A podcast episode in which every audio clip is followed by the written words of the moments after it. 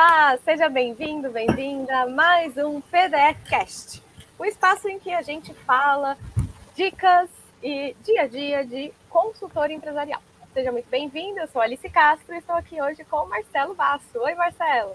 Olá, Alice, tudo bem? Como está? Tudo certinho? Tudo bem, graças a Deus. Coisa Marcelo, boa.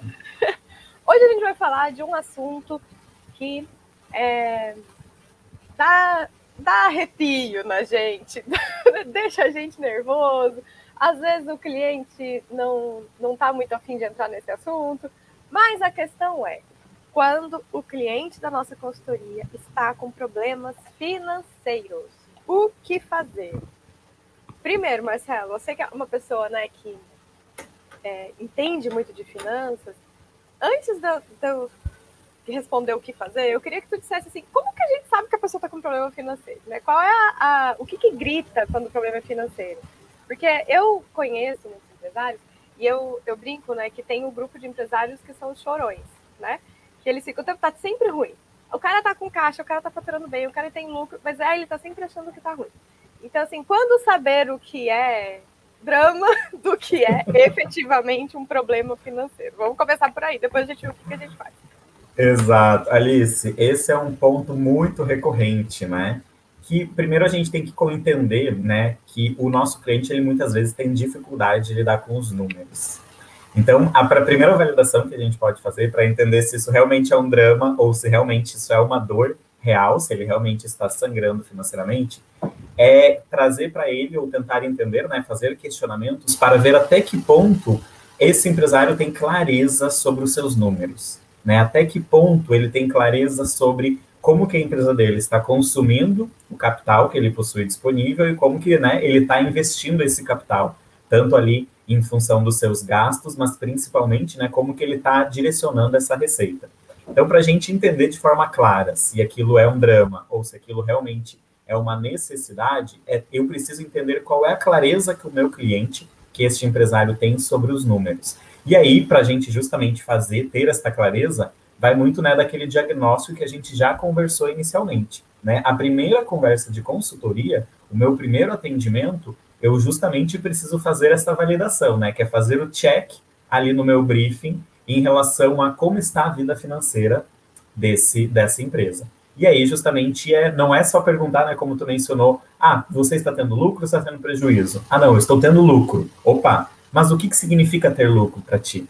Né, quais são as evidências que você tem no seu negócio que dizem que você efetivamente está tendo lucro e quais são as evidências ou né, que dizem que você está tendo prejuízo. Então, muitos deles podem justamente falar, não, Alice, ó, a gente está vendendo um monte, nossa, só que muitas vezes vender um monte, né, ter um grande número de vendas, não necessariamente quer dizer que a empresa está tendo lucro, né? Ou seja, faturamento não é sinal justamente de saúde financeira. Então eu preciso fazer estas evidências, trazer estas evidências, esta clareza pautado em evidências. E quando a gente fala em evidências, eu estou falando justamente de alguns indicadores, né? São exatamente aquele, aquelas informações pontuais que vão efetivamente dizer se esta empresa está tendo lucro ou prejuízo. Então, a primeira coisa é entender se isso é realmente um drama ou se isso realmente é uma dor, uma necessidade. Mas, Alice, tem muitos, né, que infelizmente não querem nem enxergar isso, né? Fogem, tá sempre fugindo pela tangente, não tem coragem de encarar de frente. E essa coragem é justamente por falta de informação, né, Alice? É, eu, eu, lembro sempre aqueles macaquinhos, né? não quero ver, não quero ouvir, não vou falar nada. E não vou falar nada, literalmente, é bem então, assim. E aí, é, a gente chegou na organização. Quais são os sinais, Marcelo, então, para que você possa aprofundar? Porque eu entendo que, às vezes, dependendo da, da especialidade da, da consultoria, já chega precisando desses dados, né? Então, fica uhum. evidente ali logo no início. Mas às vezes a consultoria da pessoa é de outra área. E, e essa questão financeira vai afetar não só o cliente sistemicamente, né? Porque a falta de dinheiro é como se fosse câncer, assim, né? Tipo, todo, tudo vai ser afetado, pega ali o sistema imunológico inteiro, né? E aí a pessoa, a, a empresa, a primeira coisa que, que, começa a cortar são os treinamentos, as consultorias, as coisas que não estão consideradas como essenciais ou custo processo né, dos seus produtos e serviços. Então, para o consultor, mesmo que seja de outra área, se ele percebe né, situações assim, é importante que é, né, traga um alerta, se manifeste, porque isso, no frigir dos ovos, vai afetar a empresa inteira, inclusive o próprio contrato da consultoria. Então, que sinais que a gente percebe dentro da organização? Tem algum tipo de, de coisa que a gente consiga. Tem o indicador, obviamente, né? Como você já falou, né? As métricas.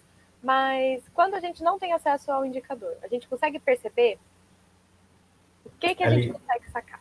Certo, não, perfeito. Aí, Alice, são relações, são né, algumas relações que a gente tem que fazer entre diferentes variáveis. Primeira coisa que a gente tem que validar, e a primeira relação que a gente tem que fazer, é a seguinte, né? Como que estão as vendas dessa empresa? Né? Como que está o resultado, o faturamento dessa empresa? Alguns, alguns empresários vão justamente trazer a seguinte questão. Ah, não, meu faturamento está ok, mas, Marcelo, eu vendo, porém eu nunca gero caixa.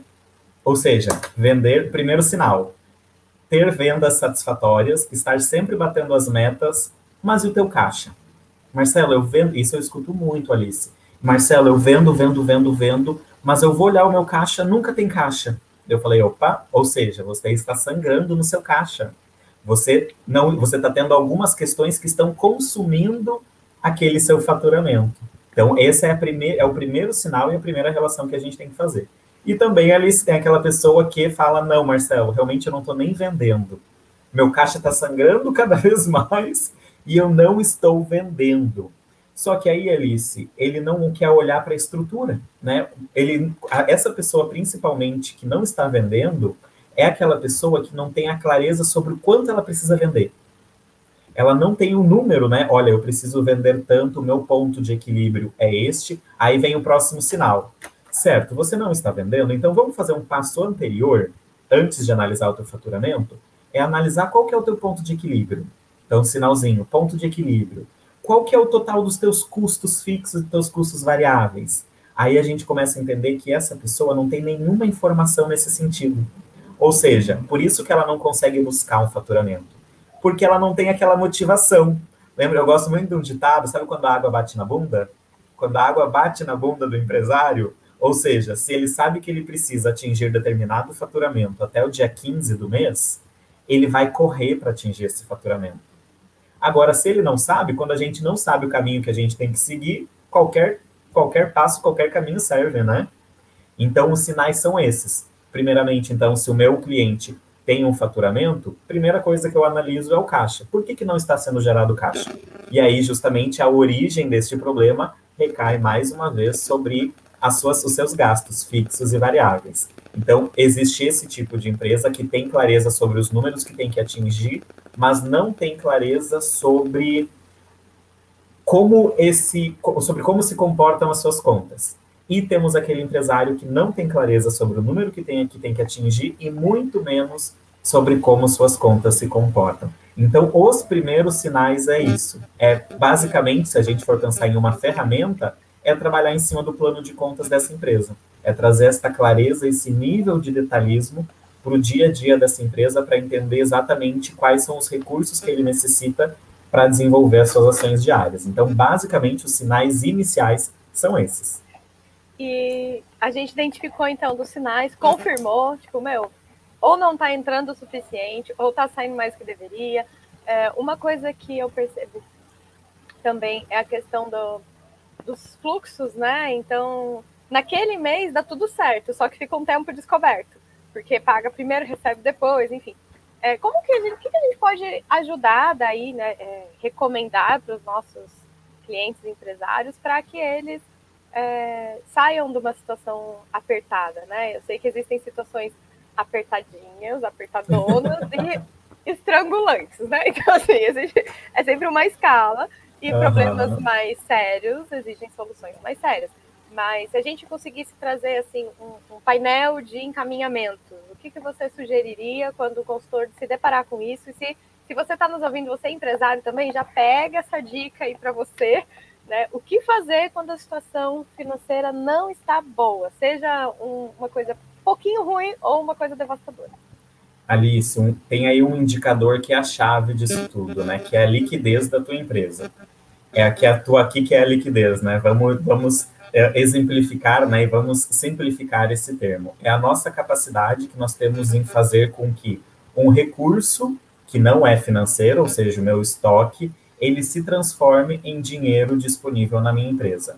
Então, eu preciso trabalhar justamente essa liquidez, mas a liquidez fazer o giro do meu estoque, né? Ou seja, vender o mais rápido possível, mas não basta apenas, Alice, eu vender o mais rápido possível. Eu preciso justamente diminuir o meu ciclo financeiro, que é aquele prazo em que a gente tem do momento em que a venda foi feita até o momento em que eu efetivamente recebi o valor total, que daí foi bem naquele exemplo que tu trouxe. Muitas vezes eu tenho faturamento, mas as contas do mês passado eu pago nesse mês, o que eu vendi nesse mês eu só recebo daqui 60, 90 dias, e aí vai gerando aquela bola de neve financeira que a gente não consegue mais sair. Então, para a gente justamente conseguir diminuir esses problemas, é trabalhar com a liquidez dos nossos ativos e a liquidez justamente no ciclo financeiro das nossas contas. Então, é tentar resgatar o mais rápido possível aquele dinheiro relacionado aos produtos que eu já vendi. Aí, Alice, vale até mesmo uma revisão nas suas formas de pagar, nas suas formas de parcelamento, quais políticas que a empresa pode implementar para antecipar esses recebíveis. Né? Como que eu posso, que tipo de, que tipo de benefício eu posso oferecer para o meu cliente para justamente incentivar ele a fazer a compra à vista e não fazer uma compra parcelada. Ou se precisar fazer uma compra parcelada, fazer uma compra que não seja parcelado em tantas vezes, para justamente acelerar o recebimento, né, diminuir o meu ciclo financeiro. Esse é um grande desafio. Isso eu vejo também em outro caso, né, uma outra terceira situação, que eu venho observando muito. São empresas que possuem um faturamento interessante, mas elas fazem investimentos na sua infraestrutura ou em novos produtos e novos serviços tão grandes quanto o seu faturamento. Então elas estão vendendo, mas elas estão sempre reinvestindo estão sempre buscando né, novas, novas formas de se colocar no mercado, de se reposicionar, só que tudo isso acarreta em custo. Então, esses investimentos, eles consomem o dinheiro de uma forma muito mais rápida do que o meu prazo de recebimento das minhas contas. Então, essa também é uma análise muito importante de se fazer. É tomar cuidado com os investimentos e o prazo que eu terei para arcar com esses investimentos, mas principalmente tentar antecipar, junto com os meus clientes, os recebíveis. E aí, justamente, vem, como a gente já mencionou, né, pensar em formas de pagamento que sejam mais vantajosas para a empresa nesse momento. E não só pensando no benefício do cliente, que é um hábito, né? Não, para o meu cliente, para ele comprar, vou vender em 10 vezes. Poxa, para te receber, na totalidade, tu vai demorar 10 meses para te receber uma conta de 200 reais. Né? 200 reais será que para tua empresa não seria mais interessante fazer um parcelamento de até três vezes? Porque aí tu não vai precisar nem antecipar o teu crédito, né? Porque aí também tem um outro ponto importante, né? Ah, mas eu antecipo, Alice. Eu estou sempre antecipando meus pagamentos. Ah, isso dá uma dor. É uma taxinha. É uma taxinha. Exato, só que é uma taxinha que vira uma taxona quando as nossas vendas são 70% no crédito e parceladas ainda por cima. Aquela taxinha que é mínima, se a gente pensar isoladamente em cada compra, no total do meu faturamento, vira quase que um prolabore, quase que um salário, quase um funcionário novo. Se não mais, né? Se não Exatamente. Mais, e, e essa, essa questão das políticas né, são muito importantes, né? definir políticas previamente, porque se tu deixa analisar cliente a cliente, caso a caso, sem uma estrutura né, de uma política de pagamento, no caso de recebimento, né, é, fica bem complicado, porque a pessoa chega e cada um tem a sua história, cada um tem as suas condições, e aí você vai deixando livre, e aí quando vê é, um risco muito grande que eu vejo dos muitos clientes, eles, eles não vão nem anotando a forma de pagamento que estão vendendo. Então eles não sabem. Você chega e pergunta, tá, e quanto dinheiro tem na rua? Que se você por exemplo, pudesse dar um desconto para antecipar recebíveis, né? Sem, digamos que ah, não é cartão, porque o cartão você tem ali o. ainda tem um sistema que você consegue consultar. Uhum. Mas vamos lá no, no, fio do bigode, os boletos, né? As coisas que estão aí soltas. A pessoa não lembra. Ela não, ela não tem anotado se o Marcelo já pagou, se o Marcelo está devendo. Se é a última parcela do Marcelo ou se é a 10, ou se falta 10 ainda. Então, é até esse é, estimular o cliente a ter esse registro. Primeiro, uma política de cobrança estruturada, de tipo, ó, eu tenho parcela até quatro vezes, ou X vezes no, no cartão, enfim, né? Mas uma regra. E esse registro da forma de pagamento, porque às vezes você tira, até quem tem sistema, né? É, coloca lá no sistema que vendeu. Você tem a nota, você tem o faturamento, né? Quando tem a nota, né? né? Mas assim, você vai ver, tá, beleza, mas pagou à vista? Não, não pagou à vista. Então, cadê o dinheiro? Vai pagar Exato. em quantas parcelas? Então, esse registro, né, além da, da tomada de decisão, também é muito importante, porque sabe o que você vai pagar de juros de empréstimo? Se você der de desconto para os seus clientes que estão com coisas a vencer, a pessoa, né, é uma oferta, ó, cara, te dou X de desconto se você quitar. E quando a gente foi fazendo um levantamento, era um faturamento mais ou menos uns 100 mil por mês. E, enfim, não estava não tava dando conta, né? E aí, quando a gente foi somar, ele tinha 60 mil na rua. Uhum. De gente, e que não tava. Não era coisa que ia receber no futuro, era coisa atrasada que tinha esquecido de cobrar. Tava ali, era tipo, não, como assim? Você não gerou faturamento? Ah, esqueci, né? Exato. de dinheiro. Então, assim, não foi, nem precisou pedir um favor para as pessoas. Foi só gerar a fatura e receber. Então, existe muito disso, né? De, é, eu percebo, né? Alguns clientes meus que isso já aconteceu. Enquanto tá com dinheiro, não controla nada. Uhum. Tá com as cortas, né? Então, é que, ó, sai comprando, contratando e vende sem registrar, porque assim, se a pessoa não pagar, tá tudo bem, eu tenho caixa, mas tá ali livre. Só que até, eu acredito, né, por estar assim distribuindo, chega uma hora o negócio falta e a pessoa não tem o histórico, né, nem dos gastos, ou seja, fica até difícil entender para onde que foi esse dinheiro, e nem dos recebíveis. Então, é, ajudar o cliente a enxergar também o que, que já está na rua, o que, que ele pode resgatar, é, isso facilita tanto a geração né, de, de entrada quanto a diminuição de saída, porque é, não quero dizer que todo mundo que tem controle, com certeza, está bem na fita, porque tem que fazer a outra lição, né? De... Já ia mencionar isso também, é. né? Não Será basta só ter o controle, mas eu também preciso fazer a cobrança, né? O trabalho difícil. Alice, Sim. esse ponto que tu mencionou, Alice, era exatamente o que eu ia trazer. Existem muitas pessoas que não fazem esse acompanhamento. E qual que é o tipo de empresário, Alice, que eu observo que isso é mais recorrente? né, esse esquecimento em relação aos boletos que estão no mercado. É o típico empresário que não usa nenhum sistema financeiro. Aquele empresário que vai gerando boletos à reveria, que não faz nenhum controle, nem que seja minimamente em Excel. E isso, Alice, é um hábito muito comum de profissionais autônomos.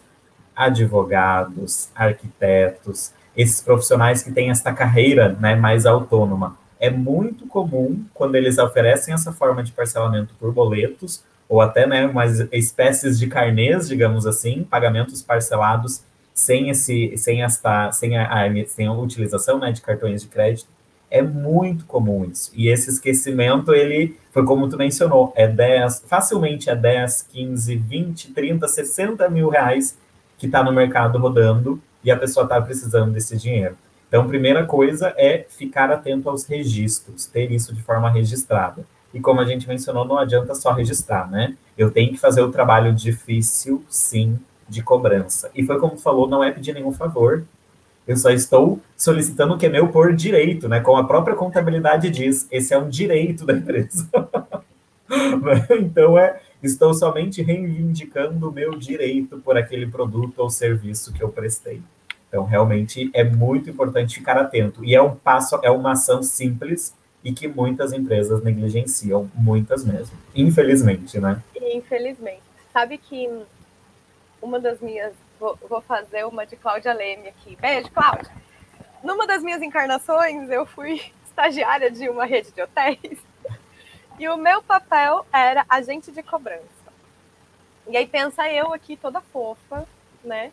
Com uhum. essa responsabilidade deliciosa de ser agente de cobrança. Enfim, Aí era minha missão. Eu tinha uma meta de em três meses é, reverter pelo menos 50% do, dos inadimplentes. E aí eu falei, tudo bem, missão dada, missão cumprida, vamos lá. Fui estudar sobre e pesquisar, assistir vídeo, tutorial, o que eu pudesse. Descobri que não tem muita coisa sobre isso, né? Sobre como fazer uma cobrança adequadamente. Então eu tive que criar o meu, o meu método. E o que, que eu fazia, né? Mesmo antes de ter toda a formação que eu tenho hoje, é, eu sempre tentei exercer a, a, empatia e a escutativa, né? Eu uhum. não sabia que tinha esse nome. Mas o que, que eu fiz? Eu pegava, era um hotel, então tinha né, é, um armário três vezes maior que esse que está aqui atrás de mim, assim, uma parede inteira de fora a fora, com as contas do hotel, né? As cobranças. Então fica grampeadinho a reserva, atrás, né, tudo aquele extrato de consumo, né, o, tanto da hospedagem quanto da alimentação, bebida, lá, lá, grampeadinho com a fatura. Então, ali tava todos esses, esses prontuários e prontuários de inadimplentes ali, passos e passos.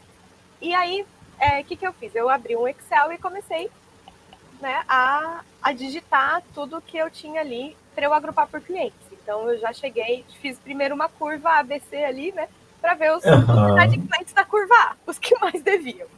E aí, é, para minha surpresa, porque eu não entendia, eu tinha recém chegado neste mundo né, da hotelaria, eram as agências que mais deviam. E eu achava que eram os hóspedes, tipo a pessoa física lá, que, que ela, não, pessoa física normalmente vem e paga, paga no cartão antes, enfim. Uhum. Tem algum, alguns métodos de proteção. Mas as agências que deixam para faturar. E aí a gente fatura e elas não pagam. E aí eu falei, então tá bom. Aí encontrei lá a agência Mais Mais de transporte executivo, de turismo executivo. E eu falei, nossa, que estranho, né? Porque Florianópolis é uma cidade de, de destino é, turístico a lazer, né? E a maior dívida era executiva. Hum, tá. Aí eu fui olhar, não, um monte de coisa não pago, as faturas muito semelhantes, assim, tudo muito. É, duas, duas diárias, três diárias, coisinha pequena para o volume, mas muita. E aí eu fiz um plano, né? Liguei para o contato da agência e perguntei: olha, eu estou fazendo um estudo aqui das nossas faturas em aberto. E eu percebi que a gente tem um volume muito grande né, de faturas aberto para vocês. A moça, é, eu sei. Aí eu, então, como eu cheguei agora, você podia me explicar o que, que aconteceu aqui, né, que não foi pago?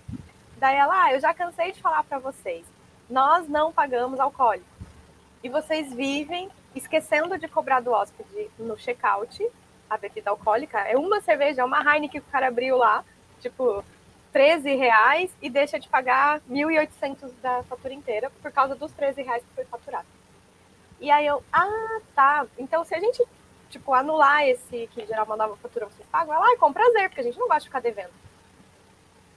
Cheguei para minha chefe, somei todos os alcoólicos, então dava, sei lá, era muito dinheiro, eu não lembro exatamente a cifra, mas era muito dinheiro. E aí era 3% de tudo que devia era o alcoólico. E aí eu falei, você me autoriza a dar esses 3% de desconto? Aí ela, meu Deus, você vai conseguir recuperar tudo isso? Eu te garanto. E aí ela me autorizou. Aí tivemos que gerar as faturas, né, com essa. Então deu um trabalho fiscal ali, né? Mas conseguimos recuperar. E aí eu sei que foi muito legal, porque eu cumpri a missão, e aí depois eles até me ofereceram um emprego na época, e foi, para mim foi um momento muito bacana. Para um desafio que, imagina, eu vendia Avon na faculdade, eu tinha vergonha de cobrar as pessoas da Avon que eu vendia. Uhum. E aí eu caí numa cadeira dessa que meu papel era cobrar muito dinheiro dos outros. Só que eu criei um processo para isso. E quando. E o mais louco foi que na primeira ligação a pessoa já me desmontou e falou: Mas o erro é de vocês, vocês mandaram uma fatura que eu já disse que eu não ia pagar. E aquilo eu falei: hum, tá... Quer dizer, a moça já deve ter dito isso várias vezes. E alguém na empresa pegou e falou: Não é problema meu. E arquivou. Uhum. Tanto que eles falavam que eu tava mexendo nos esqueletos do armário, porque já tava realmente ali morto, esquecido, e, e as pessoas do outro lado tinham isso, né? Tipo, ó, tu que cobrou errado. Quando você não me cobrar certo, eu vou te pagar. Então, é muito louco quando que a gente se põe para conversar, quando a gente troca uma ideia, tanto com o cliente, até com o fornecedor, às vezes, pô, você precisa de um pouquinho mais de prazo, fala com a pessoa, pergunta, pergunta não ofende, né? Tipo, cara, posso te dá para dar mais uns 10 dias aqui para mim, para eu respirar e tal. Então, é, na minha experiência, tanto para mim quanto com, com clientes que eu já atendi, o conversar, o perguntar, às vezes é isso, cara, é 3%. Uhum. E Alice, No teu exemplo, tu trouxe a solução para a maior dificuldade de quem tem clientes inadimplentes. Por onde começar e, o que e como fazer. Como fazer a cobrança. E foi como tu trouxe. A primeira coisa é mapear, entender qual é o perfil dos clientes. E tu trouxe aí uma outra insight, né, maravilhoso, que é fazer uma curva ABC, né? Para que não vou, não vou, não é começar por qualquer um é justamente dedicar esforço para aqueles clientes que têm o maior índice de inadimplência, né? Que, ou seja, uma ligação vai fazer voltar 15, 20% de todo o faturamento que tem em atraso. Então é muito importante fazer esse mapeamento. E tu viu que quando tu fez o mapeamento, tu identificou até mesmo a forma de abordar, como começar. Tu tinha clientes físicos, né? O, B, o B2C, vendendo diretamente para o consumidor final, mas também tu tinha os inadimplentes que eram pessoas jurídicas. Então vamos começar por eles. E aí foi exatamente como tu falou, é ligar e entender a dor. Não é, né? Muita gente imagina que tem que se armar, né? Meu Deus, qual é a argumentação que eu vou usar? O que, que, é isso? E, e scripts, scripts agressivos e ameaças, não, é ligar, entender o que está acontecendo. É um ser humano, às vezes, né? É um ser humano, é um próprio erro interno, às vezes, da minha empresa que faturou errado, que cobrou errado. E a pessoa, justamente para né, não, não ficar feio, arquivou aquilo porque não quis levar adiante. Então, a primeira coisa, processo de cobrança é diálogo, né, Alice? É diálogo puro, é conversa. E para a gente se sentir seguro, Alice, tem mais uma dica: é verificar a legislação que abrange a minha forma de cobrança. Né? Estou prestando um serviço, vendendo um produto, qual é a legislação que me assegura em relação a esta forma de parcelamento que eu estou propondo? e trazer a legislação para essa conversa, né? Olha, então vamos fazer aqui uma negociação, o que, que a gente pode ser feito? E, né, em últimas vias, a gente vai para o aspecto jurídico, porque a lei diz isso, isso e isso. E não é ameaça, é diálogo, é conversa, é empatia. É empatia e conexão exatamente como tu mencionou. Então, a gente tende a imaginar que é um bicho de sete cabeças, né? Óbvio que as lamúrias sempre vão existir, né? Processo de cobrança sem lamentações não é processo de cobrança. É, mas, então, mas é doido porque, assim, até recentemente a gente passou por isso, né? É, uma pessoa que estava com, com um pagamento em atraso e a nossa abordagem fez toda a diferença. Então, a gente fez uma abordagem mais do é, o, que está acontecendo, você precisa de mais alguns dias para concluir. A pessoa, nossa, obrigado, tava, eu estava com vergonha de falar. Quer dizer, a pessoa simplesmente ia ficar quieta, não ia pagar. Exato. E como a gente foi gentil, humano, olha o momento uhum. que o uhum. mundo está passando e etc., a gente deu mais cinco dias de prazo e a pessoa pagou, pagou feliz. Então, talvez ela tenha passado, esteja passando aperto e deixou de pagar outras coisas. Mas o nosso compromisso ela honrou pela nossa abordagem, né, é, gentil com a pessoa.